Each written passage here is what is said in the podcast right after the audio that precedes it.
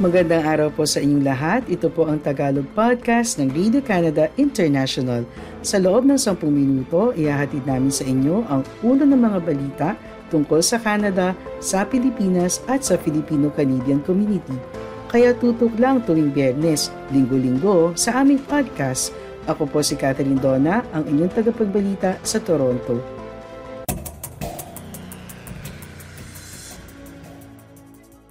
Ang ulo ng mga balita ngayong huling linggo ng Setyembre.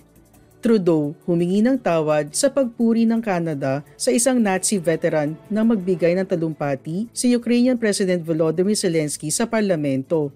Paglaki ng populasyon ng Canada, itinutulak ng mga migrante. Health Canada, inaprubahan ang updated Pfizer vaccine para sa COVID-19. Isang vigil ginanap sa Toronto bilang paggunita sa ikalimamput isang taon ng martial law sa Pilipinas.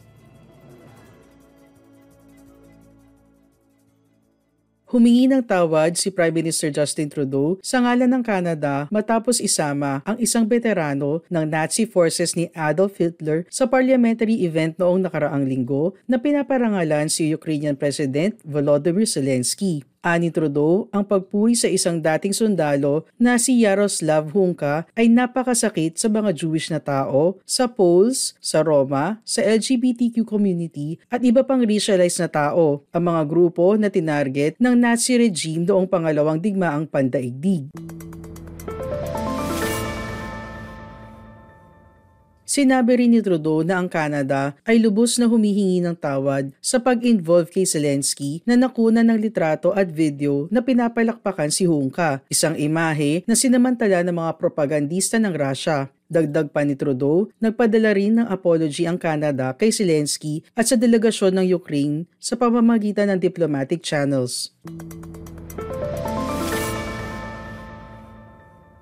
Ayon sa Liberal Caucus sources, sinabi ni Trudeau sa mga MP noong Miyerkules na dapat nilang iwasan na makipag-usap sa press tungkol sa pag-imbita kay Hunka at sa sumunod na kontrobersya at ang media frenzy ay mamamatay rin kapag nanatiling tikom ang kanilang bibig. Ang pahayag ni Trudeau ay dumating matapos sabihin ni conservative leader Pierre Poilievre na ang pagdalo ni Hunka sa makasaysayang talumpati ni Zelensky ang biggest single diplomatic embarrassment sa kasaysayan ng bansa sinisi ni Poliev si Trudeau para sa pagkakamali, bagamat iginiit ni Speaker Anthony Rota na siya lamang ang responsable para sa pag-imbita kay Hunka. Tinawag ni Rota ang Ukrainian veteran na isang Canadian hero sa House of Commons na nagbunsod ng isang standing ovation. Si Hunka ay parte ng 1st Ukrainian Division na kilala rin bilang Waffen-SS Galicia Division o SS 14th Waffen Division, isang voluntary unit na parte ng pwersa ni Hitler. Ang Tagalog podcast ng Radio Canada International ay available din sa Spotify, TuneIn, Apple Podcasts, Amazon Music at Google Podcasts. Iniulat ng Statistics Canada na ang paglaki ng international migration ang nagtulak sa population growth rate ng Canada na tumaas sa hindi pa nakikitang level sa loob ng halos 70 taon at ang Alberta ang pinakamabilis na lumalaking probinsya ngayon kaysa sa anumang probinsya sa Canada mula nang magsimula ang records ipinapakita ng pinakahuling population estimates ng Statistics Canada na ang populasyon ng bansa ay lumaki ng 1.15 million mula July 2022 hanggang July 2023. Ito ang pinakamalaking pagtalon sa G7 countries at ang population growth ng Canada ay nasa 2.9% na ngayon.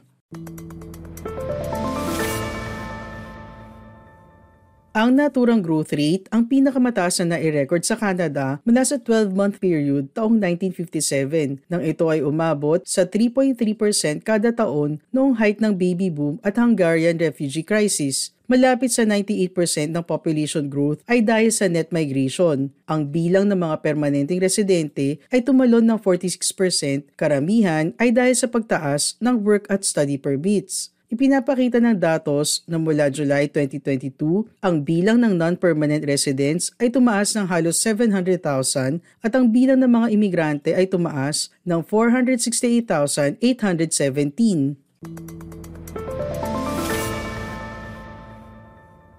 Samantala, ang Alberta ang nanguna sa provincial growth, habang ang 4% population growth ng Alberta ay itinulak ng international migration, ito rin ay itinulak ng record high migration sa pagitan ng mga probinsya. Sa nakalipas na taon, nakita ng Alberta ang dagdag na 56,245 katao na lumipat sa probinsya kaysa sa umalis dito ang pinakamataas na annual gain kailanman mula na magsimulang mangolekta ang Statistics Canada ng comparative data noong 1971 at 1972.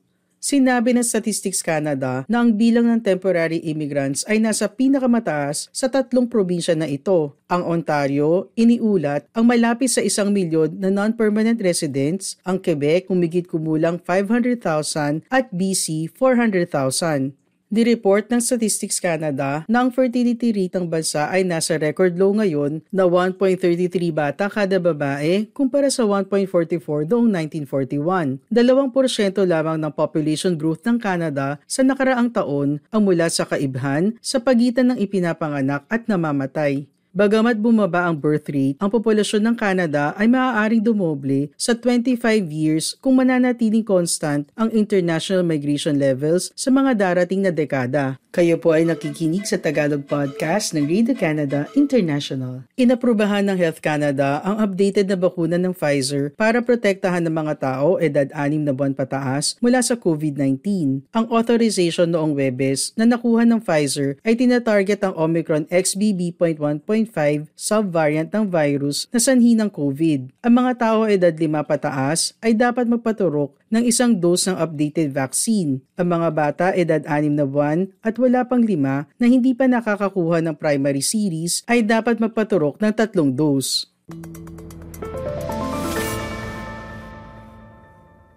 Ang updated na bakuna ng Moderna ay inaprubahan noong nakaraang buwan. Nire-review rin ng regulator ang pinakahuling bakuna ng Novavax na tinatarget ang Omicron XBB.1.5 variant para sa mga tao edad 12 pataas hindi tinatawag ng mga federal na opisyal ang bakuna na booster. Imbes, tinitingnan nila ang updated options na parang annual flu shot.